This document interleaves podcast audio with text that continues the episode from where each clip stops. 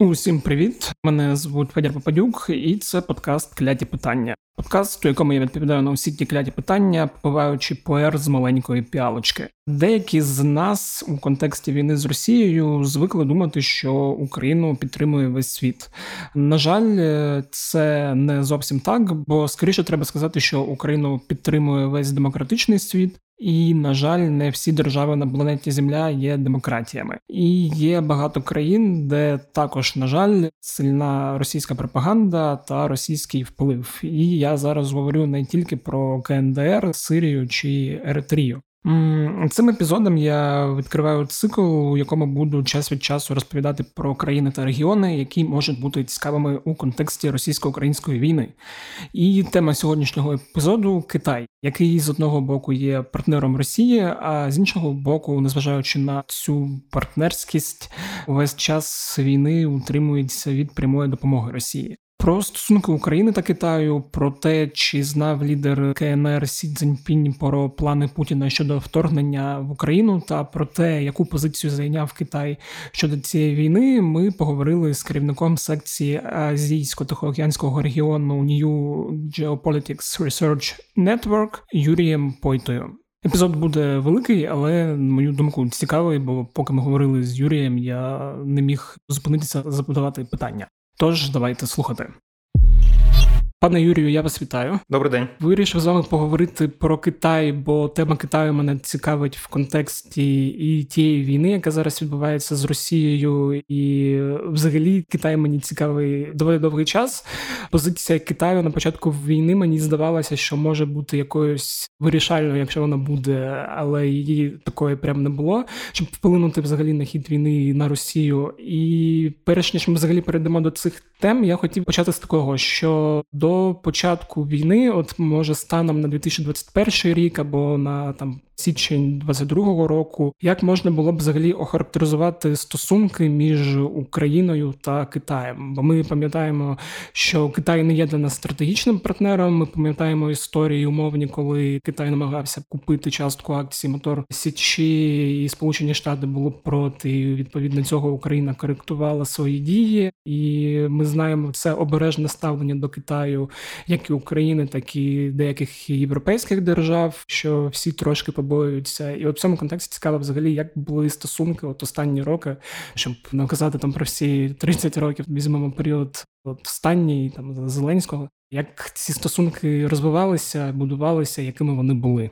Насправді абсолютно цікаве запитання, і тут воно досить має широку ретроперспективу, тому що відносини України з Китайською Народною Республікою в різний період розвивалися дещо по різному. Угу. Можна собі виділити, наприклад, е, період е, до Віктора Ющенка, потім період Віктора Ющенка, після цього період Віктора Януковича, і далі, вже після революції гідності, абсолютно нова динаміка і так далі.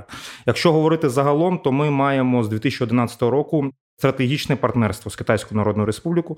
У 2011 році був підписаний такий солідний пакет документів, в тому числі які проголошували наші відносини з цією країною як відносини стратегічного партнерства. Mm-hmm. Що це означає? Це означає, що відносини будуються не тільки на торгівлі, на економіці, на міжкультурній взаємодії, на навчанні і так далі. Вони мають включати в себе проекти стратегічного якогось характеру для обох держав. Це може бути і військово-технічна сфера, це може бути і космічна сфера, може бути будівництво інфраструктури, будівництва якихось маршрутів, коридорів і так далі. Тому з 2011 року ми маємо стратегічний такий рівень партнерства.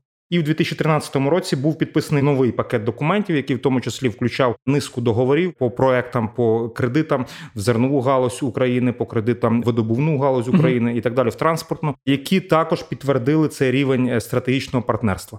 Але я особисто, коли досліджував наші відносини з цією країною, я е, був досить скептичний стосовно справді стратегічності цих відносин, тому що протягом багатьох років насправді не було досягнуто тих національних інтересів України, які які у всякому разі декларувалися. По перше, Китай не став серйозним інвестором для України. І якщо ми подивимось навіть останні роки і до 2014 року, і так далі, ми бачимо, що китайські інвестиції в економіці України десь становили приблизно 20-30 мільйонів доларів щороку. Угу. Це дуже мало. Якщо ми подивимось, наприклад, на інвестиції з інших країн, то там вони оцінюються декілька мільярдів кожен рік. І, наприклад, якщо подивитися на Держстат, то китайські інвестиції всього лише займають близько 0,07% загальної кількості інвестицій в Україну, і це дуже сильно контрастує е, з тим, що Китай насправді говорить. Він є одним із глобальних інвесторів у всьому світі, і ми бачимо, що він не інвестує в Україну.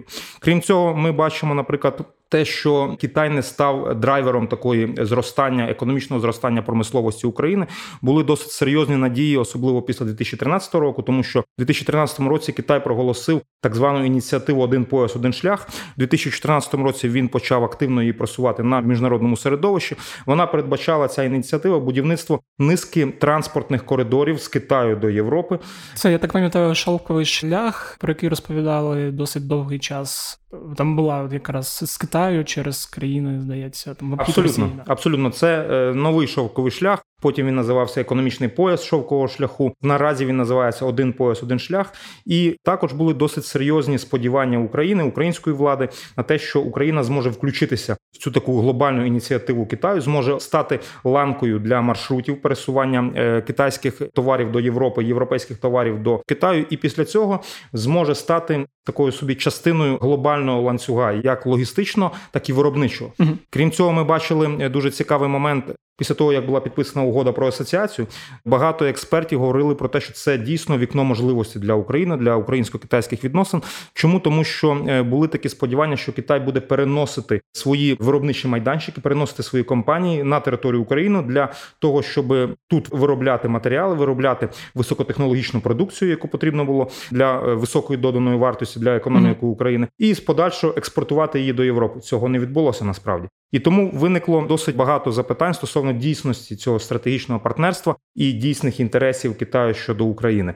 І наразі ми бачимо, що насправді китайські інтереси на території України не відповідають тим, які заявлялися про те, що Україна це важлива ланка в поясі шляху, що Україна це вікно, ніби як в Європу для китайських товарів, що Україна важлива як економічний партнер, і так далі. Ми бачимо, що насправді Україна вона все ж таки е, була важливою для Китаю з точки зору перше доступ до дешевої сировини, тому mm-hmm. що якщо ми подивимося на структуру двосторонньої торгівлі, то Україна на 90% експортує сировину до Китаю. Це залізна руда, це сільськогосподарські матеріали. Але основне, все ж таки, з моєї точки зору, стратегічний напрямок для Китаю в Україні це отримання доступу до військових технологій, до продукції оборонно-промислового комплексу, mm тому що Китай знаходиться з 89-го року під ембарго Європейського союзу е, стосовно військово-технічного співробітництва. Він не має доступу до військових технологій країн заходу, і тому йому потрібно було нарощувати е, свій військовий потенціал, військово-оборонний потенціал, і Україна стала одним із джерел цього нарощування військового потенціалу. Тому, якщо ми подивимось навіть на двосторонню торгівлю, 2020-2021 рік це приблизно 15 мільярдів доларів обороту, але е, військово-технічне співробітництво складало лише. Приблизно до 180-90 мільйонів доларів. Це набагато менше загального обсягу, але з моєї точки зору це все ж таки було ключовим, тому що залізну руду Китай може отримати будь-де в будь-якій країні світу. Ми бачимо, що під час світової продовольчої кризи Китай може також отримувати насправді продукцію сільського господарства, і він є самодостатньою країною. Він на 90-95% забезпечує себе з точки зору продуктової безпеки. Тому для Китаю Україна була якраз важливою з точки зору отримання доступу до критичних військових технологій, яких я так розумію, отримати не вийшло. Чи вийшло? Бо от знову ж згадуючи історію з Моторсіччю і реакцію Сполучених Штатів. Угода ж не була підписана, і як розумію, мета цієї угоди була якраз отримати всі патенти Івченка прогрес конструкторського бюро, яке якраз займалося там виробництвом двигунів для гвинтокрилів і іншої продукції, яку виробляє Моторсіч. Насправді військово-технічне співробітництво з Китаєм досить інтенсивно розвивалося і ще навіть до 2011 року, і ще до цього часу. Тому що Китай, перебуваючи під ембарго Європейського союзу, йому потрібно було десь отримувати ключові технології з точки зору авіації, з точки зору двигунобудування, ракетних систем, військово-морських сил і так далі. І якраз Україна стала це одним із джерелом. Тому військово-технічне співробітництво розвивалось досить інтенсивно, і воно повністю знаходилось в рамках міжнародного права, в рамках цих систем контролю передачі озброєння і так далі. Україна не порушувала жодних міжнародних договорів, і вона Україна досить інтенсивно розвивала, і для України це було вигідно. Чому тому, що Китай, по перше, не був військовим противником і не є військовим противником України. Він не несе військової загрози для України на даний момент. Китай не був тоді військовим противником інших країн, і в принципі не було ніяких застережень стосовно військового співробітництва, військово-технічного співробітництва з Китаєм. І для українського оборонно-промислового комплексу якраз ринок Китаю він є дуже важливий, тому що оборонно-промисловий комплекс ми розуміємо, що це сотні підприємств, які все ж таки мають суміжні підприємства, на яких і працюють інші галузі економіки. Це розвиток наукового потенціалу і так далі. Тому для того, щоб зберегти звичайно це надбання, яке ми мали ще з часів радянського союзу, і розвивали дещо під час вже незалежності для України. Китайський ринок був дуже важливий. От перший Наразі авіаносець Китайської Народної Республіки Ляонін, угу. так званий, це авіаносець українського виробництва. Він був вироблений ще на Миколаївському судновому заводі. Він був переданий Китаю ще в 90-х роках. Е, хоча Китай його купив як не з військової точки зору, не було е, офіційно заявлено про це. Ми маємо низку проєктів стосовно так званих суден на повітряній подушці угу. для десантування морської піхоти і для Китаю, який розвивав свою військово морську сферу, військово-морські сили. Якраз він формував сили морської піхоти, які були призначені для висадки на необладнанні узбережжя, в тому числі для військової операції проти Тайваню. І тому Україна якраз стала одним із донорів для китайської оборонної промисловості. А Ще от останнє питання по цій темі, і можна там рухатись далі вже 2022 рік. З одного боку, ви сказали, що те, що декларував Китай і в плані інвестицій, і те, як він себе поводив, майже нічого не інвестуючи, що з одного боку це було обумовлено тим, що у Китаю важливий був тільки оцей оборонно-промисловий комплекс. А з іншого боку, там не було ніяких порушень певних домовленостей зі сторони України. Бо я пам'ятаю конкретний приклад, який я трошки застав. У Запорізькій області є селище міського типу Степногірськ, де я там жив до 12 років, і коли це селище будували, там була великі залежі руди. Ну потім там місто стало містом приводом, бо цю шахту ніхто не розвивав. І я пам'ятаю, що десь у 2012 році китайське підприємство була підписана угода, що вони інвестують туди і будуть займатися цією шахтою. І я пам'ятаю, що там була прям мутна-мутна історія, що партнером у Запоріжжя зайшов там смотрящий за Запоріжжям на прізвище Анісімов, якого всі в Запоріжжі добре знають. Ну і фактично це підприємство в якийсь момент, десь вже після революції гідності, вже в 2014 році його просто не стало. Я пам'ятаю, що той телеканал, навіть якому я працював, був в тій же офісній будівлі, де і працювали ці китайці, які от мали цим займатися. І я так розумію, що там просто були в певний момент якісь порушені домовленості, що з цим підприємством нічого не вийшло, і вони, здається, кудись вже поїхали, і там все це забуто. Ну і мені так здалося, що їх десь. Пробували, якщо б казати простою мовою, кинути, щоб вони там інвестували гроші, і частку цих грошей просто десь розпилити. І от мені цікаво, чи от через те, що Україна могла бути ненадійним партнером в тих чи інших ситуаціях, чи могла там змінитися якась стратегія Китаю чи ні? Ще стосовно військово-технічного співробітництва доповню одну думку стосовно моторсічі. Угу. От саме якраз спроби Китаю отримати доступ до Моторсічі стало одним із не просто викликів, одним із загроз для національної безпеки України, тому що Китай за допомогою е, створених фірм, таких фірм прокладок, він намагався отримати доступ до українських технологій поза межами офіційного військово-технічного співробітництва, що є дуже важливим, і це з моєї точки зору, і з точки зору досліджень нашого аналітичного центру, це була операція китайських спецслужб по отриманню доступу до технологій. Тому, скажімо так, інвестиції Китаю це досить широке поняття, тому що Китай намагався продемонструвати цю угоду як інвестиції. Uh-huh. Стосовно кожного кейсу, ви абсолютно вірно відмітили. Вони мають свої особливості. Мені наразі складно сказати стосовно взагалі інвестиційної діяльності, особливості інвестиційної діяльності, особливо з українського боку, тому що ми маємо розуміти, що багато було корупційних схем, і наразі ситуація можливо залишається не зовсім прозорою. Ну, Це якраз за часи Віктора Януковича, що от останній рік Віктора Януковича, так би мовити, взагалі Китай він зацікавлений в інвестиціях якраз і в такому корупційному середовищі, тому що це дає йому можливість, дає йому змогу, використовуючи неформальні зв'язки на урядовому рівні в економічних колах, забезпечувати кращі умови для себе. Я наведу наразі декілька прикладів. Найбільш яскравий, напевно, це будівництво повітряного експресу, це залізниця від аеропорту Бориспіль до Києва. Коли Китай заходив на цей ринок, він е, пропонував кредит в 250 мільйонів доларів для будівництва. Після цього сума звучала е, в 350 мільйонів доларів для будівництва будівництва цієї електрички.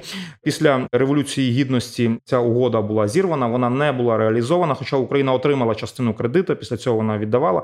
Але після того е, Україна відмовилась від кредиту, відмовилась від угоди, і вона побудувала цей повітряний експрес з польською компанією за 18 мільйонів доларів.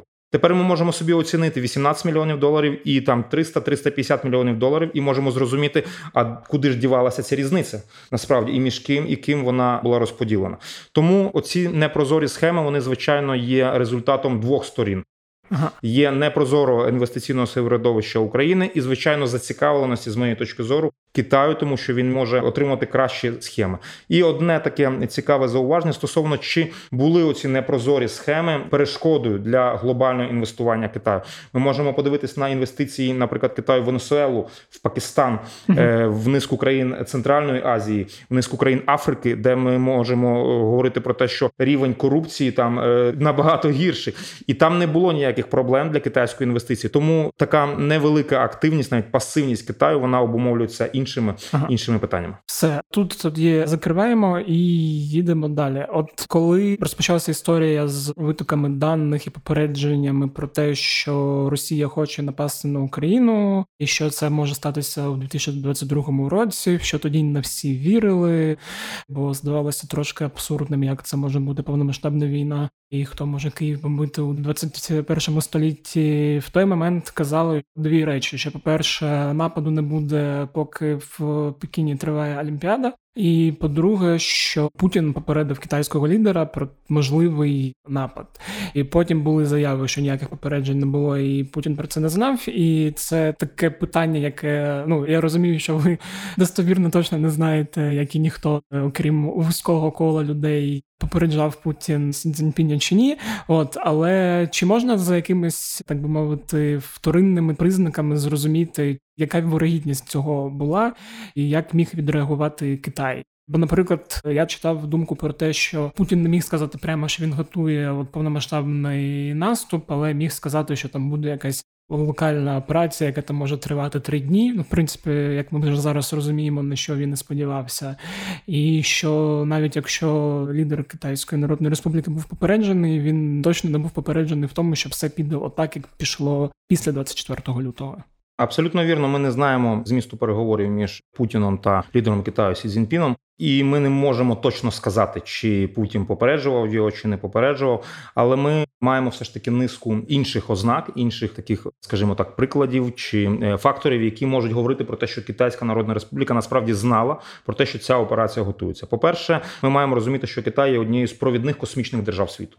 Це означає, що на орбіті знаходяться сотні супутників, в тому числі тих супутників, які забезпечують розвідку, видову розвідку, оптичну розвідку, радіоелектронну розвідку, якраз от багатьох регіонах світу. І Китай, звичайно, використовував свої космічні можливості. Він абсолютно чітко бачив зосередження російських військ поблизу українських кордонів. Він бачив е, особливості цього зосередження, з яким чином вони формуються, які озброєння військова техніка, яка підганяється, і це давало змогу оцінити з якою метою це робиться, тому що mm-hmm. якщо е, формуються ударні компоненти, якщо перекидуються високоточне озброєння, якщо перекидуються якраз те озброєння військової техніки, і ті військові частини, які призначені для швидкого нападу, це десантно-штурмові війська, це танкові бригади і так далі. Це звичайно дає змогу для стратегів оцінити і напрямки застосування цього озброєння. Тому все ж таки, те, що Російська Федерація зосереджує війська навколо України і може його використовувати, про це звичайно розвідка Китайської Народної Республіки знала. По-друге, по моїм спостереженням і по моїм, скажімо так, дискусіям з китаїстами із провідних країн світу, з провідних інституцій, вони говорять про те, що є така інформація про те, що Сполучені Штати Америки зверталися до Китаю, в тому числі із демонстрацією демонстрацію доказів того, що Російська Федерація готується до такої повномасштабної війни.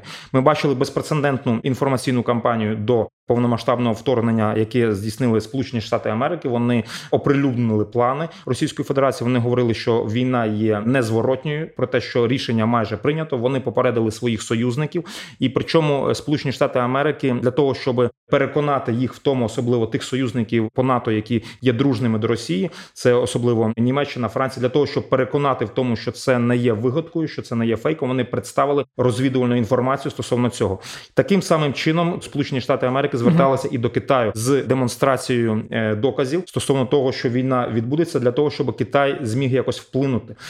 По, скажімо так, оцінкам по тій інформації, яка у нас є, Китай отримав цю інформацію, але він проігнорував її. Він сказав: Ну, ми їй не довіряємо. Це здійснюється з метою внесення розколу між нами і нашим стратегічним партнером. Тому ми не будемо здійснювати ніяких заходів, ми не будемо робити ніяких гучних заяв, і ми не будемо ніяк реагувати на цю інформацію. Тому, звичайно, ми можемо розуміти, що в Китаї оцінювали загрозу, і я думаю, що Китай знав про цей напад. Я думаю, що якраз під час перебування Путіна він мав би попередити свого китайського колегу про те, що він буде застосовувати війська, можливо, не в деталях, але якісь попередження він мав здійснити, проконсультувати свого колегу, е, тому що російська пропаганда тривалий час говорила, що війни ніякої не буде, що це військові маневри і так далі. Відсутність такого попередження китайській стороні могло внести би таке нерозуміння, недовіру, розкол між Російською Федерацією і Китайською Народною Республікою. Тому я думаю, що все ж таки російське керівництво по тим чи іншим каналам, можливо, по лінії спецслужб, можливо, на лінії вищого керівництва, воно проінформувало Китай про те, що Росія буде здійснювати подібні заходи. Але я думаю, що звичайно Путін, ну і російське керівництво, російська розвідка, вона абсолютно прорахувалася. Вони думали, що вони проведуть цю операцію безкровно за три дні, за 10 днів. І якби це так було, то для Китаю це було б прийнятний варіант, і йому навіть було б вигідно, якби так відбулося. Взагалі для Китаю наскільки є невигідною ця війна, яка відбувається зараз між Росією і Україною? Бо як я розумію, з одного боку він ставить Китай в дуже незручне становище. По-друге, продовольча криза, яка зараз виникла у світі, ми розуміємо, що економіка не тільки українська постраждає, але й економіка інших країн постраждає. І от в цій ситуації наскільки по Китаю б'є війна, і чи б'є вона по ньому взагалі? Е, взагалі потрібно е, дивитися на глобальні цілі Китаю в світі, такі геополітичні. Наразі найважливішою задачею для Китаю є перетворення в наддержаву з економічної точки зору, з е, точки зору військової, і з точки зору технологічної і виграти стратегічну конкуренцію з Сполученими Штатами Америки. Наразі відносини між Китаєм і США мають, скажімо, такий статус довгострокової стратегічної конкуренції. Вони не називаються протистоянням, конфронтацією. Це робиться умисно з двох сторін, і, і з китайського боку, і з боку Сполучених Штатів Америки, для того, щоб не підігрівати градус, для того, щоб не формувати такий конфронтаційний дискурс. Тому для Китаю наразі важливо виграти стратегічну конкуренцію з заходом і стати над державою. Яким чином стати над державою? Двома шляхами: перше це посилювати свою самодостатність, і Китай це дуже інтенсивно робить. Китайська економіка зростає приблизно на 5-6% в рік наразі. Раніше вона зростала на 10%, і були такі роки, що вона зростала на 16% в рік. За розрахунками китайських економістів, наприклад, якщо ми маємо 5% в рік, то через 10 років ми маємо 50%. Китайська економіка стає першою економікою світу. Це що говорить? Це говорить про те, що всі інші країни стають набагато залежнішим від китайського ринку. Це означає, що Китай стає першим торгівельним партнером, і це збільшує їх залежність від Китаю. Крім цього, розвиток китайської економіки дає можливість і посилювати свою технологічну могутність, тому що вкладення в інновації, в розвиток технологій і військову могутність, і так далі. Тому перший блок Китай абсолютно добре е, виконував і виконує. І якраз мирні умови для нього були найбільш такими сприятливими тому що Китай якраз використовував переваги глобалізації. Його економічна модель була побудована таким чином, що переваги глобалізації, е, взаємозв'язку, взаємної торгівлі вони були важливими. І якраз воєнні дії вони руйнують цю ситуацію. Вони руйнують логістичні маршрути, вони руйнують різноманітні зв'язки і так далі. Але іншим завданням для Китаю, щоб стати над державою, це послаблення свого стратегічного конкуренту. Якраз Російська Федерація відігравала роль послаблення свого стратегічного конкуренту, і якби Російська Федерація перепрошую змогла е, провести цю операцію по відношенню до України, виграти і завдати Україні стратегічної поразки протягом трьох-десяти днів місяця безкровно, то це стало би катастрофічною поразкою заходу, і Китай би обов'язково цим скористався. І Китай він насправді дивиться на Україну не як на державу. Якщо ми подивимось дискурс китайський, подивимось, що говорять експерти, що говорять медіа, Китай сприймає Україну як зону впливу Російської Федерації, як маріонетку заходу, скажімо так, буферну зону між заходом і сходом. Він не сприймає її суб'єктність, і Китай розглядає Україну і цю ситуацію виключно з своїх національних інтересів. І те, що відбувається наразі в Україні, з військової точки зору, з міжнародної точки зору, він проєктує на свою майбутню операцію стосовно Тайваню. Тому, от якби Росія успішно провела цю операцію, для Китаю було б вигідно, тому що це стратегічна поразка заходу. Це дуже серйозно внесло б розкол між США і Європейським Союзом. Це зміна архітектури безпеки, і це можливість Китаю повторити таку саму операцію по відношенню до Сполучених Штатів Америки, до Тайваню, якраз в азійсько-тихоокеанському mm-hmm. регіоні.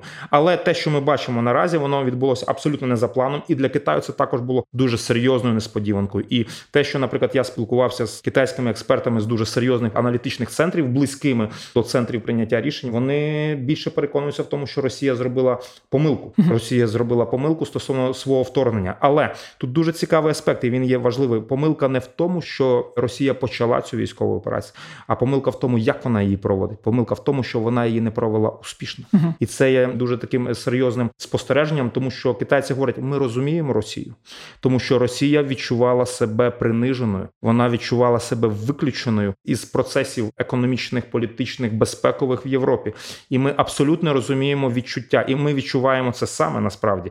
Це говорить про те, що е, Китай все ж таки знаєте підтримує дії Російської Федерації, але Е, оця поразка і така затяжна війна, вона звичайно спричинила дуже серйозні виклики для Китайської Народної Республіки з точки зору економіки, з точки зору погіршення іміджу, з точки зору багатьох багатьох аспектів. Ну ви вже в принципі сказали про те, як думають аналітики, і я хотів запитати, от взагалі, яку позицію зайняв Китай щодо війни з Україною? Бо з одного боку, ми розуміємо, що Китай є стратегічним партнером Росії. Вони там це декларують, вони підписували у угоди про співробітництво. А з іншого боку, Китай говорить про територіальні кордони, про неважливість війни, про те, що всі повинні домовитись, так би мовити, і жити дружно, як в одному старому радянському мультфільмі казав один кіт. І тут от якраз запитання: ну є відчуття, що Китай якби зайняв таку позицію нейтралітету або і вашим, і нашим, і при цьому не робить нічого. Хоча цю країну давно просять якось визначитися і вплинути на Росію, але судячи з усього, там вже 154-й день війни він цього не поспішає робити. От яка позиція Китаю і чому вона така? Ну наразі вона вже більш-менш сформована. Я думаю, що вона буде залишатися такою і надалі. У всякому разі, в чинних геополітичних умовах в західних експертних колах і в Україні ми її називаємо такою як проросійська нейтральність. uh Дуже цікаво, що в російських експертному середовищі її називають дружньою до Росії нейтральністю, і це говорить про те, що насправді позиція Китаю не є нейтральною, тому що з одного боку Китай, нібито як на словах підтримує територіальну цілісність незалежність України, її суверенітет в міжнародно визнаних кордонах. Він не визнає так званих ЛНР ДНР анексію Криму. Він виступає за мирні переговори, але з іншого боку, він, по перше, ніколи не засуджує дії Російської Федерації. Він ніколи не називає Росію винуватцем цієї війни. Він покладає вину на НАТО, яке нібито як нерозумно розширювалось на Сполучені Штати Америки, які своєю політикою фактично підштовхнули Росію до захисту своїх національних інтересів. Китай послідовно розвиває відносини стратегічного партнерства з Російською Федерацією, в тому числі військово військовій сфері і військово-технічній сфері. Угу. І ми бачимо політична координація, військова координація, дипломатична координація. Вона посилюється і вона досить серйозна. Китай постійно критикує накладені на Російську Федерацію санкції, говорячи, що вони не діють, що їх потрібно знімати. Вони перешкоджають глобалізації, торгівлі, завдають шкоди, в тому числі і глобальній продовольчій безпеці. Китай постійно критикує постачання Україні озброєння з боку західних mm-hmm. країн, говорячи про те, що це не вирішує конфлікт, а лише підливає масла вогонь. Китай навіть здійснює заходи дезінформації, розповсюджуючи неправдиву відомості, наприклад, стосовно так званих 20 біолабораторій Сполучених Штатів Америці, в яких нібито розроблялася біологічна зброя, uh-huh. і цей фактор російська пропаганда в тому числі використовувала як обґрунтування своїх дій по відношенню до України, нібито Україна загрожувала там ядерним озброєнням або біологічним озброєнням, і Китай розповсюджує ці самі фейки не тільки на рівні медіа, але й на найвищому на офіційному рівні. Це говорять і речники Міністерства закордонних справ на щоденних конференціях і так далі. Тому позиція така має ознаки проросійської нейтральності, але ще дуже важливо, і це я вважаю заслугою якраз західної дипломатії про те, що Китай на даний момент не надає Російській Федерації так званої матеріальної допомоги. Що під цим мається на увазі? Китай не надає військової допомоги і військово-технічної допомоги. Це означає, що ймовірність, що морська піхота народно-визвольної армії Китаю з'явиться в Чорному морі, вона є надзвичайно низькою, uh і це означає, що китайські танки, там озброєння, військова техніка, безпілотники китайського виробництва не з'являться на полі бою. Китай не буде передавати Російській Федерації ці елементи озброєння військової техніки, і Китай дуже обережно відноситься до санкцій. Він критикує санкційний режим. Він не приєднався до санкційного режиму. Він не ввів свої санкції, але в основному він виконує санкційний режим, накладений заходом для того, щоб самому не потрапити під санкції, тому що Китай надзвичайним чином залежить від західного ринку. Це торгівля з європейським союзом приблизно 900 мільярдів доларів, торгівля з США 800 мільярдів доларів, торгівля з Росією це 150 мільярдів доларів. І ми бачимо, як то кажуть, дві великі різниці. Тому Китай наразі зайняв таку позицію проросійської нейтральності, але він звичайно деякими питаннями він допомагає Росії. Він допомагає медійно, він допомагає дипломатично. Ми бачимо, що Китай голосує послідовно проти українських резолюцій Генеральної асамблеї ООН і Раді безпеки ООН. Він голосував проти української резолюції стосовно виключення Російської Федерації із комісії по правам людини, і це говорить про те, що позиція Китаю вона не відповідає міжнародному праву. Тут не говориться про те, що це проросійська чи проукраїнська.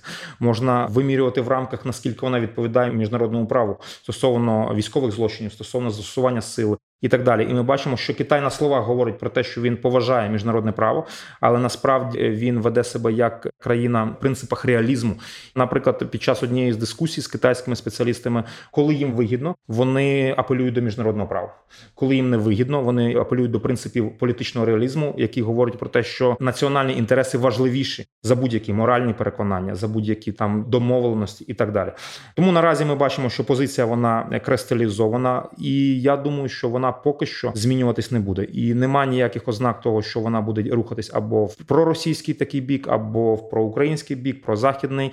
Можливо, будуть якісь такі трохи зміни в залежності від ситуації, але поки що в політичному керівництві Китаю знайдений консенсус, що ця позиція вона найбільше відповідає китайським національним інтересам. І тут ще от запитання: війна зараз в такому стані знаходиться, що там з одного боку окупована повністю майже Луганська область, там російські російські сили декларують, що хочуть окупувати і Донецьку область найближчий місяць-два, чого в них, ну я сподіваюся, як кажуть всі експерти, не дуже вийде. Плюс ми там паралельно бачимо контрнаступальні дії на Херсонському напрямку. Якщо там уявити, що в якийсь момент дуже швидко там діло дійде до перемоги, і Росія буде терпіти поразку, чи може змінитися позиція Китаю щодо цієї війни, до підтримки тієї чи іншої сторони, чи ні? Ми розглядаємо три сценарії. Угу. Три базових сценарії. Перше це військова перемога України вихід на кордони або 24 лютого, або 91 року. Другий сценарій це військова перемога Російської Федерації, коли вона окуповує е, всю територію України або більшу частину території України, встановлює тут маріонетковий режим, і фактично це перетворює на таку сіру зону. Третій сценарій це статус-кво. Угу. Російська Федерація закріпляється на вже завойованих територіях. Вона їх обладнує з точки зору військового, і обидві сторони знаходяться в позиційній війні, яка переходить війну на виснаження, але обидві сторони не можуть досягнути своєї угу. військової перемоги. В цих базових трьох сценаріях я думаю, дуже мало ймовірно, що Китай буде якимось чином змінювати свою позицію mm-hmm. і буде або допомагати Росії відкрито, або за допомогою, скажімо так, надсилання озброєння військової техніки. Тому що якщо він, наприклад, буде допомагати Російській Федерації, Якщо він надасть свої безпілотники, що наразі для Російської Федерації необхідно, їй необхідна високоточна зброя, засоби розвідки і безпілотні літальні апарати, яких у російської оборонки наразі немає. Те, що вони зараз намагаються запросити у Ірану, так так абсолютно. Але от якщо ми подивимося на знищене озброєння військової техніки, яке вже є на полі бою, російське, і ми бачимо дуже багато компонентів західного виробництва, в тому числі GPS-навігатори, в тому числі різноманітні системи для прицілювання і так далі.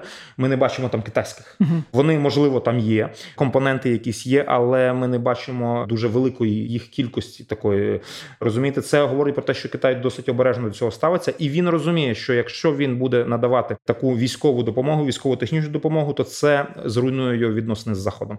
Це зруйнує відносини з європейським союзом і з Вашингтоном. І для Китаю дуже важливий ринок європейський, американський і дуже важливий доступ до європейських технологій.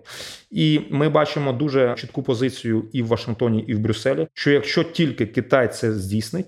То будуть серйозні загрози для його відносин з європейськими партнерами. А для розвитку, як я вже говорив, економіки Китаю, його технологічної могутності для розвитку його самодостатністю йому потрібна глобалізація, йому потрібні відносини з заходом. Він не закривається як Північна Корея. Він намагається не входити в конфронтаційні блоки. Він говорить: ми не є з Росією альянсом. Ми є просто партнерами. Тому стосовно цих трьох е, базових сценаріїв, звичайно, відповідь на те, як буде Китай діяти, напевно, знають в Пекіні. Але нещодавно також проводився такий серйозний брейнстормінг за участі провідних європейських експертів.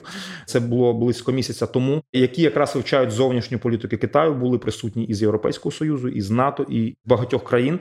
І наразі відповідь поки що на даний момент полягає в тому, що Китай не буде змінювати свою позицію при цих базових трьох сценаріях. Можливо, він може змінювати це точково десь. Uh-huh. Можливо, він може надавати Росії компоненти, електронні компоненти. Наприклад, Російській Федерації для розвитку нафтогазової сфери потрібні різноманітне обладнання для буріння, для добування, для розвідки е, цих цих родовищ. Він не може це отримати в західних країнах, і Китай можливо це буде передавати. І він буде передавати це неофіційно. Але це все ж таки такі точкові елементи і якогось серйозних таких кроків поки що не спостерігається. І я також нещодавно мав дискусію з китайським китайськими експертами на цю тему, і я задав їм це саме запитання. Звичайно, ми маємо розуміти, що в цих умовах дуже складно.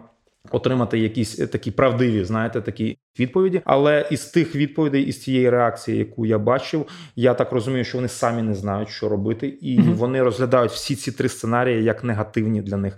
І дуже важливо, що вони розглядають перемогу України також як негативний сценарій, і можливо найбільш негативний. Mm-hmm. А чому я так розумію, це через їхні плани на Тайвані? Чи чому я так розумію, що якраз про те, що ви казали, що якби операція пройшла за три дні, то вони думали, що вони зможуть зайти на Тайвані за три дні захопити але я так розумію, що супротив України і українців показав, що якщо навіть вони спробують цю операцію, то легко не буде. Можливо, буде та сама реакція, що і тут. Чи чому для них це негативний сценарій? Насправді, перемога України е, це призведе до перемоги взагалі заходу в цьому протистоянні і до перемоги західних моделей, європейських моделей. Тобто тут мається на увазі не в тому плані, що чи відбудеться українська державність, мається на увазі про те, що захід значно значно посилиться, значно посиляться трансатлантичні зв'язки між Сполученими Штатами і Європейським Союзом. Китай протягом багатьох років говорив на всіх майданчиках, фактично, про те, що Європейський Союз має бути більш незалежний, більш самостійним від США. від США. Це те саме, що і просував і Франція. Насправді для Китаю це було стратегічне завдання, щоб внести розкол, відірвати європейський союз від Сполучених Штатів Америки. І при перемозі України цього звичайно не відбудеться. І ми зараз спостерігаємо, і китайські експерти про це також говорять, що ситуація для Китаю насправді геополітично досить серйозно погіршилась, тому що ніхто в Європі не сумнівається в необхідності оборонного альянсу з Сполученими Штатами Америки. Ніхто в Європі не сумнівається про те, що це є критично важливим е, безпекові ці всі питання і так далі. Тому перемога України це перемога заходу, і це стратегічна поразка Російської Федерації, одного із важливих таких ідеологічних партнерів для Китайської Народної Республіки. Після того як буде перемога над Російською Федерацією, тоді Захід буде спостерігати за тим, яким чином. Діє Китайська Народна Республіка, тому що Китай він готується до військової операції проти Тайваню. Uh-huh. Це записано в його стратегічних планах, концепціях конституції. Записано, що повернення Тайваню, встановлення контролю над Тайванем є священним завданням всього китайського народу. У всіх планах, документах це є стратегічним завданням. Він цього наразі робити не буде. Хоча риторика дуже агресивна стає, і вона чим далі вона стає тим більш агресивнішою. І Китай до цього готується військово і військово-політично. Він вивчає наразі війну між Росією і Україною дуже уважно. І для нього стало сюрпризом, чому переважаючи в військовому плані країна за ресурсами, яка має стратегічну перевагу, зазнає поразки. Вона не реалізовує своїх військових завдань. І для Китаю це стає дуже серйозним уроком, тому що він розуміє, що він так само може програти стосовно Тайваню. І Китай наразі він готується mm до військової операції Тайваню. Технологічно він ще не готовий з точки зору військових платформ. Це це десь відбудеться за різними оцінками, десь через 5 років він зможе, е, скажімо так, вже спробувати не те, що спробувати, він вже буде готовий до цього. Uh-huh. В нього буде достатня кількість озброєння військової техніки для того, щоб здійснити таку операцію успішно. Тому після поразки Російської Федерації Захід буде посилювати Тайвань, тому що він розуміє, що Китай готується до цієї операції, і він посилює не тільки Тайвань, він посилює альянси, які навколо Тайваню, альянси Сполучених Штатів в азійсько-тихоокеанському регіоні. Це і Південна Корея, це Японія, це інші країни, Австралія, Індія і так далі. І Китай розуміє, що якщо Росія програє, то зусилля заходу будуть спрямовані по відношенню до Китаю. Тобто, вже не буде цієї країни буфера, на яку захід зможе перенаправляти свою увагу. Я щось схоже читав десь на початку березня. Я пам'ятаю, що це було в Фейсбуці, і що це була теж якась аналітична записка якогось китайських інститутів. Намагався знайти перед нашою розмовою, але просто десь загубив, бо не пам'ятаю людину, якою я це бачив, що там якраз зводилось до того, що Китай має скористатися вікном можливостей і зайняти позицію саме зараз, бо потім буде пізно. Бо якщо Росія програє, то по-перше, те, що ви розповіли про Тайвань, по-друге, що Китай може залишитися взагалі в ізоляції сам на сам проти Європи, Сполучених Штатів і не вийде от цієї глобалізації і поставлення мети, як стати супердержавою, до якої вони прагнуть. Окей, теж питання от про те, що я також багато чув, чую, і про те, що говорять, що з одного боку ми бачимо, що Китай та Росія вони союзники, з іншого боку, всі говорять про те, що Китай Росії не друг, і що ця теза про сидіти на березі річки і чекати, поки пропливе труп ворога, і потім вже скористатися можливостями. Бо я так розумію, що Китаю може бути вигідна залежність Росії від Китаю в тому плані, що дешеві енергоресурси всі ці історії про те, що Росія може стати сирєвим придатком до Китаю. Наскільки це все правда, і ну і наскільки це взагалі не є нашими такими ну не фантазіями, а сподіваннями на те, що бо ну Україні все ж вигідно, щоб Росія не знаю, там потрапила в підплив Китаю, щоб Китай там захопив якісь там території Сибіру. Бо, от, наприклад, навіть я е, ще один маленький факт з моєї біографії, що я народився в Російській Федерації в місті Чита, це Забайкалля, і я там був, коли народився, коли мені там було 3-4 роки роки, там півроку, і востаннє я там був, коли ще бабуся моя була жива у 2006 році, коли вчився в 9 класі. Я пам'ятаю, що там дуже багато китайців. От там ринок він майже повністю китайський, і місцеві там жаліються, що китайці тут, китайці там, і ставлення не дуже дружелюбне у частини, бо вони там щось захопили, там щось захопили. Ну економічно мається на увазі. От і що от певна така ну, не експансія, а ця от інтеграція, вона там в тих регіонах присутня. От І наскільки все це може бути виправдана ця теза, що Китай не друг Росії і може в якийсь момент дочекатися того, що повністю її якось там собі по кусках забрати. Ну, звичайно, з точки зору українських національних інтересів, відкриття другого фронту Російської Федерації з будь-якого боку є абсолютно е, вигідним, і це зменшує звичайно ризики для України, тому що це збільшує ризики для Російської Федерації і так далі. Стосовно того, чи може, наприклад, Китай проводити якісь військові заходи або якісь заходи недружнього характеру по відношенню до Росії, відкрити так званий другий фронт. Ви знаєте, тривалий час в західному експертному середовищі було декілька таких місконцепцій, е, ну таких точок зору, які mm-hmm. наразі ми бачимо, що вони є помилковими. Перша помилка про те, що Китай буде все ж таки висувати територіальні претензії по відношенню до Росії, по відношенню до Далекого Сходу, по відношенню до Сибіру, і на цьому буде формуватися конфлікт між Росією і Китаєм. І наразі цього не відбувається. Ми не бачимо ніяких таких дій, які би призводили до конфліктної ситуації. Друга така місконцепція полягала в тому, що у Китаю і Росії будуть серйозні протиріччя, наприклад, в тих зонах, які обидві країни можуть вважати зонами своїх інтересів. Це. Центральна Азія, країни Казахстан, Таджикистан, Узбекистан, Киргизстан і так далі. І ми наразі бачимо, що цього також не відбулося. Це була така все ж таки помилка західної аналітики, в тому що ці країни будуть конкурувати між собою в центральноазійському регіоні і це може призвести до протиріч або до конфліктів. І цього також не відбулося. І наразі ми не бачимо ніяких таких ознак того, що це може відбутися в найближчому майбутньому, тому що для Китаю, все ж таки, для того, щоб виграти стратегічну конкуренцію, йому також необхідна. І дипломатична підтримка, медіа підтримка, все ж таки політична підтримка ще когось. Китай в своїй зовнішній політиці він не будує альянси, в нього немає союзників, і він про це постійно говорить. Що це означає? Це означає, що відносини Китаю з іншими країнами вони будуються на принципах так званого партнерства або стратегічного партнерства. Це означає, що в Китаю немає, скажімо так, відносин колективної безпеки. З іншими країнами, як це, наприклад, є у НАТО, як це є у Сполучених Штатів Америки для Китаю, це з одного боку вигідно, uh тим, що він може кооперувати з різними країнами, навіть антагоністами: Іран і Ізраїль. Україна Російська Федерація немає ніяких проблем, і йому не потрібно нікого захищати. В нього немає зобов'язань до захисту. А з іншого боку, це невигідно в тому, що коли у Китаю є проблеми, то ніхто йому не допомагає, тому що в нього немає альянсів.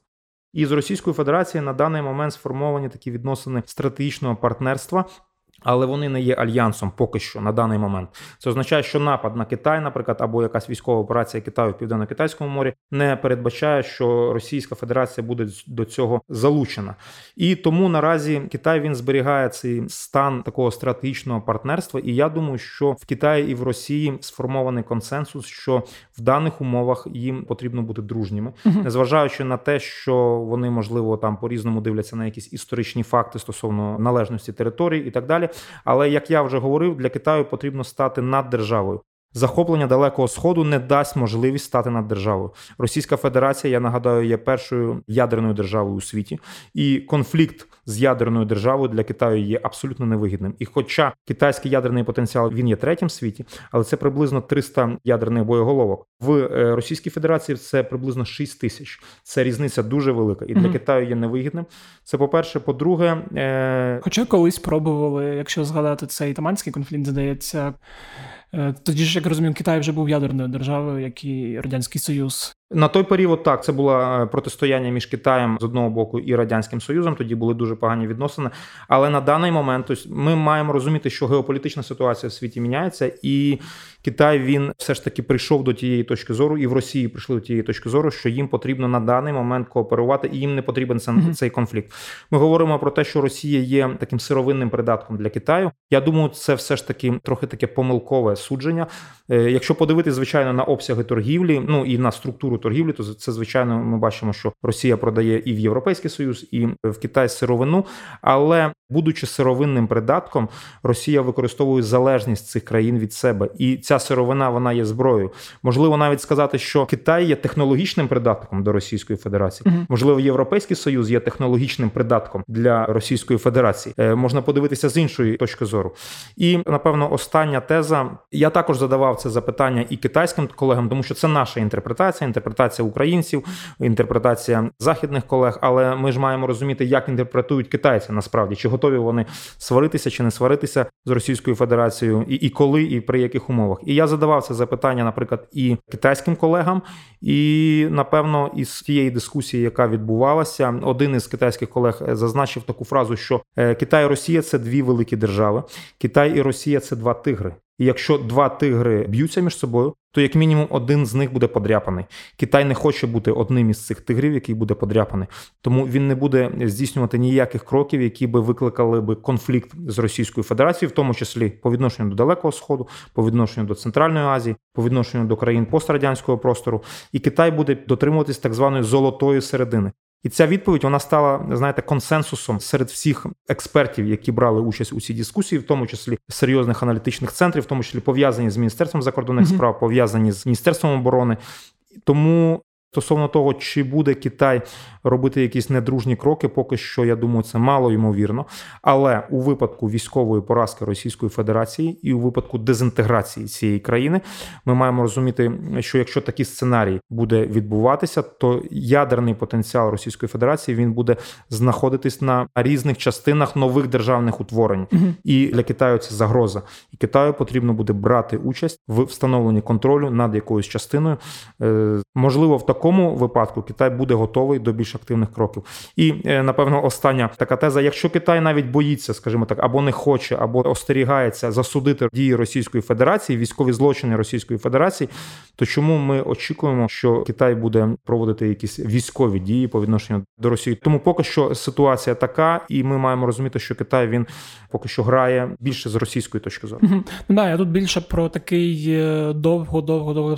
От що я теж чув про Китай, не знаю наскільки це там доречна фраза, що Китай вміє чекати, і неважливо скільки, просто не треба нічого робити, не треба там починати зараз якийсь військовий конфлікт, не треба висувати якісь територіальні претензії. Просто треба почекати, поки Російська Федерація своїми діями сама себе ослабить. А в принципі, судячи з усього, зараз так і відбувається. Що з 24 лютого Росія все швидше почала цей процес саморуйнування в якомусь сенсі, бо ну важко уявити, що ця держава, навіть якщо досягне якихось там військових успіхів, чого я сподіваюся, не буде, що вона в цій ізоляції, в тому ритмі суспільства, яке живе з закручуванням гаяк і всього такого, з витоком кадрів зможе стати якоюсь великою державою процес деменції неминучий, і просто треба почекати років 20, 30, 40, і якась частина сама переповзе, і не треба навіть нічого буде робити.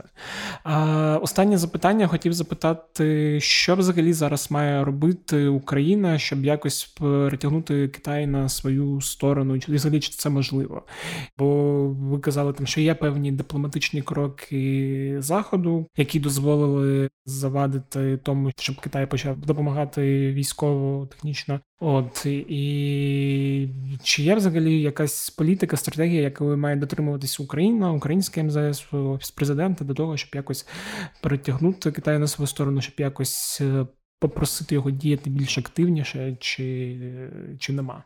Я думаю, що зміни позиції Китаю мало ймовірно. Угу. Україна не має ніяких інструментів стосовно, скажімо так, впливу на китайський уряд ні економічних, ні політичних, ні міжнародних, ні військових інструментів. І ми це бачимо наразі дуже чітко і дуже ясно. Е, ну, якщо ми навіть будемо порівнювати, е, якщо ми беремо там економічні рівень торгівлі, який був у України 15 мільярдів доларів, і обсяг торгівлі з Росією 150 мільярдів доларів, один до 10. Угу. Якщо ми подивимося на військово-технічну співпрацю, Україна передавала Китаю е, низку зразків озброєння, військової техніки, технологій з Російської Федерації. Це приблизно в 10 разів більше. І Росія є постійним членом Ради безпеки ООН і підтримка, дипломатична підтримка один одного в Генеральній асамблеї в Раді безпеки ООН є надзвичайно критично важливо. Україна не має місця серед постійних членів Ради безпеки ООН, і тому звичайно Росія для Китаю набагато важливіша, і Україна просто не має таких інструментів впливу. Але я думаю, що базове вже зроблено. Базові питання це те, що Китай не надає Росії військової або військово-технічної допомоги, і потрібно посилювати це сприйняття в китайському керівництві стосовно того, що будь-яка підтримка Росії вона є надзвичайно невигідною для Китаю. Вона зруйнує відносини Китаю з Заходом. Угу. Вона поставить Китай на одне місце з військовими злочинами Російської Федерації. Вона погіршить імідж Китайської Народної Республіки. Звичайно, у України і інформаційних інструментів для того, щоб впливати, також дуже мало. Ми бачили нещодавно близько двох місяців назад інтерв'ю міністра закордонних справ Дмитра Кулеби, наприклад, в китайському медіа Сіньхуа. І це фактично було єдине інтерв'ю українського очільника, посадовця китайських засобах масової інформації. Більше немає українського голосу китайських змін немає, і це проблема не в тому, що Україна не може цього зробити. Це проблема в тому, що Китай контролює своє інформаційне середовище, і Китай цього не хоче здійснювати. Я колись, коли досліджував це питання, що Україна може зробити для того, щоб не те, що змінити позицію Китаю, а по якихось базових питаннях, хоча б трохи змістити в проукраїнську сторону. І я розробив. Ну я писав тоді і матеріал для європейської правди 9 кроків, які потрібно зробити Україна. І я бачу, що деякі кроки з них зроблені навіть не Україною, а європейськими партнерами. Це чітке артикулювання того, що не потрібно Китаю долучатися на всіх майданчиках до допомоги Росії, що це зруйнує відносини. Але деякі кроки, наприклад, виявилися з моєї точки зору, і я вже бачу, вони виявилися неефективними, тому що артикуляція, наприклад, я пропонував наголошувати на військових злочинах Російської Федерації, і це насправді не діє, тому що для Китаю не цікаві ці питання. Китай розглядає російську російсько-українську війну виключно з точки зору геополітики, з точки зору сфер впливу, з точки зору своїх національних інтересів, і масові розстріли в Бучі або знищення міста Маріуполя. Вона не змінює китайську позицію mm-hmm. і не змінює позицію е, китайського суспільства, яке є закритим інформаційно, і ми не можемо, скажімо так, достукатися до китайського уряду за допомогою таких е, аргументів. Я думаю, що наразі базові завдання виконані, і ми не можемо змінити якимось чином серйозно. Але в першу чергу ми маємо сформувати розуміння України стосовно Китаю. Тому що протягом багатьох років Китай розглядався виключно з позитивної точки зору як можливість, як opportunity, тому що Китай це глобальний гравець, це глобальний інвестор, це ключова економіка світу, це технологічно розвинута держава. І було таке, як я казав, місконсепшн про те, що співробітництво з Китаю надасть Україні колосальних вигод, що Україна зможе побудувати тут інфраструктуру, розумні міста, зможе е, провести індустріалізацію своєї економіки, але цього не відбувалося. Хоча умови для цього були і політичні, і економічні економічні і так далі. Цього не відбувалося. І ми бачимо, що Китай на даний момент вже може не тільки можливості надати для України, він може надати і виклики для України, і навіть в деяких питаннях загрози.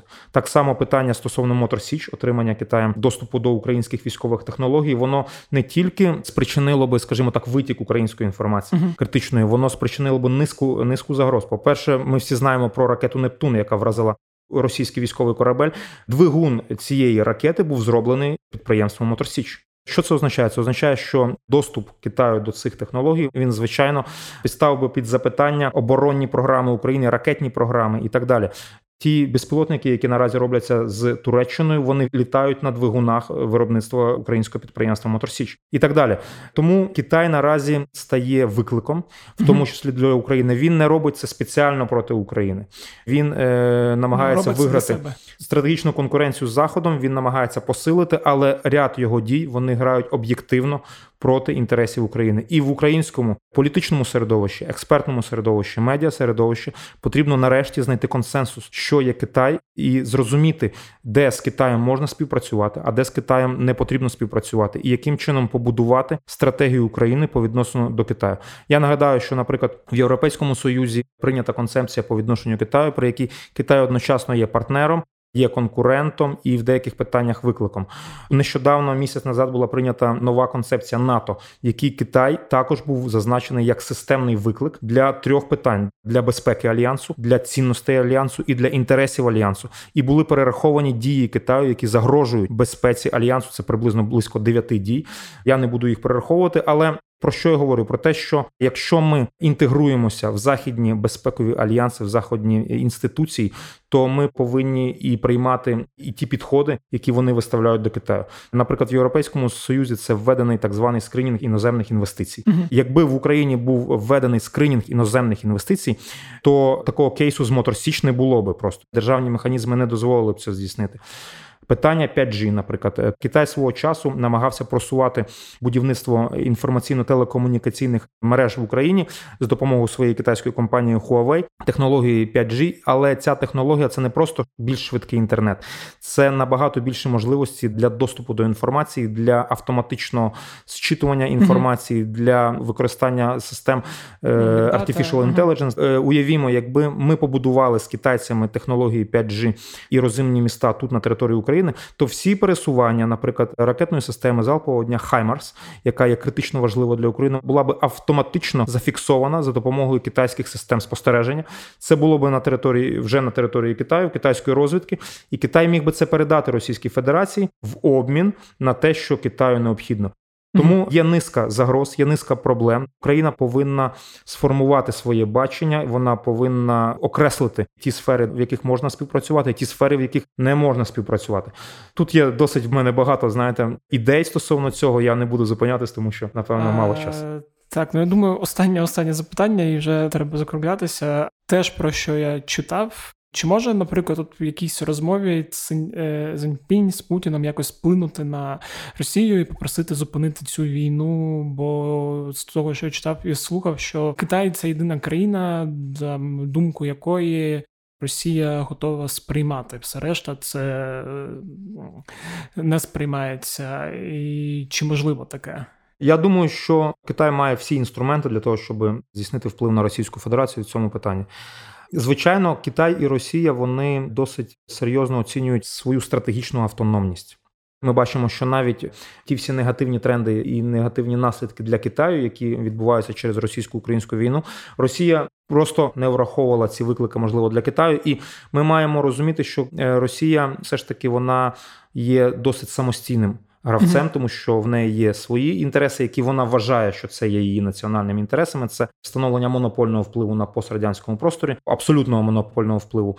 І звичайно, що Росія є досить самостійною в цьому питанні, і Китай також цінує свою стратегічну автономність. І Росія, наприклад, інтенсивно співпрацює з Індією в військово-технічному плані. Приблизно 80% все, що плаває, літає, їздить в Індії військово. Ми маємо розуміти, що це мільярдна держава. Це російські платформи або радянські платформи, uh і це є дуже серйозна залежність від Росії. А Індія, ми знаємо, що це є геополітичний противник для Китаю, і Росія не зменшує своє військово-технічне співробітництво з Індією, незважаючи на те, що їй важливі відносини з Китаєм. Це говорить про все ж таки таке відчуття стратегічної автономності і політичне керівництво Росії, наскільки я розумію, воно дорожить таким станом. Але все ж таки Китай зміг би змінити позицію Росії з цього питання. Я вважаю, тому що, по-перше, з економічної точки зору на Китай приходиться приблизно 18% російської торгівлі. Угу. Це не так багато, тому що десь 40% на себе забирав Європейський Союз, але зараз з європейським союзом зменшується, з Китаєм збільшується. І ми очікуємо, що через декілька років що 40% буде припадати на Китай. Окрім цього, звичайно, для Росії важлива політична підтримка і підтримка на міжнародних майданчиках. Китаю не потрібно здійснювати ніяких агресивних дій по відношенню до Росії. Я думаю, що достатньо було б чіткої однозначної заяви політичного керівництва Китаю про те, що вони засуджують дії Російської Федерації, які підривають міжнародний порядок. Заснований на міжнародному праві, які несуть загрозу безпеці європейського регіону і продовольчій безпеці, якби Китай чітко висловив таку позицію, то я думаю, це стало би дуже серйозним викликом для Росії, тому що Китай, крім того, що висловлював би цю позицію, він це і здійснював би на міжнародних майданчиках, Генеральній асамблеї ООН і так далі. І для Росії це стало би серйозною геополітичною такою дипломатичною поразкою. І я думаю, що це могло би змінити і зупинити навіть дії Російської Федерації, але Китай цього не робить. Тому чи має можливість Китай вплинути Росію? Так він має. Але поки що те, що ми спостерігаємо, це е, мовчазна згода. Угу. Поки що я оцінюю цю ситуацію як мовчазну згоду. Угу. Супер, дуже цікава була розмова. Дякую вам дуже і сподіваюся, слухачам, як і мені буде цікаво це слухати. Дякую. Вам також дякую. От такий он вийшов епізод. Сподіваюсь, вам також було цікаво, як і мені. Якщо у вас є якісь додаткові запитання по темі Китаю, або може вас цікавить якась інша країна або регіон, бо, наприклад, ця ідея в мене з'явилася після турне Лаврова по країнах Африки то можете писати мені у Телеграм. Мій контакт можна знайти у описі телеграм-каналу у пекляті питання, або можете писати на пошту smmsobaka.com.ua. От, і якщо вам сподобався цей епізод, ви можете, по-перше, шерити його будь-де у всіх соцмережах: Facebook, Twitter, Instagram, я не знаю. LinkedIn, якщо ви таким займаєтесь, коротше, не стримуйте себе також, якщо вам подобається подкаст «Кляті питання, і ви хочете якось е, йому допомогти, то можете ставити оціночки в Apple Podcast, якщо ви користуєтесь цим додатком, та писати там коментарі. Не забувайте донатити на армію. Якщо ви відчуваєте злість через обстріли, через дії росіян, то не треба злитись просто так. Треба конвертувати свою злість у щось позитивне і найпозитивнішим, що ми всі можемо робити, це потрошки скидати на ЗСУ, на коптери, на машини, на тепловізори, на все, що завгодно. Маленькі донати з кожного по копієчки військовому тепловізору. Нагадую, що всі подкасти української правди ви можете знайти на сайті Української правди в розділі подкасти. Також нагадую, що подкаст кляті питання можна слухати де завгодно: Apple, Google, Podcast, інші платформи для прослуховування подкастів, такі як SoundCloud та Spotify, якщо ви живете не в Україні. Отже, де завгодно. Вводіть кляті питання і знайдете. На цьому все. З вами був Федір Попадюк. Почуємось наступного тижня і бувайте здорові!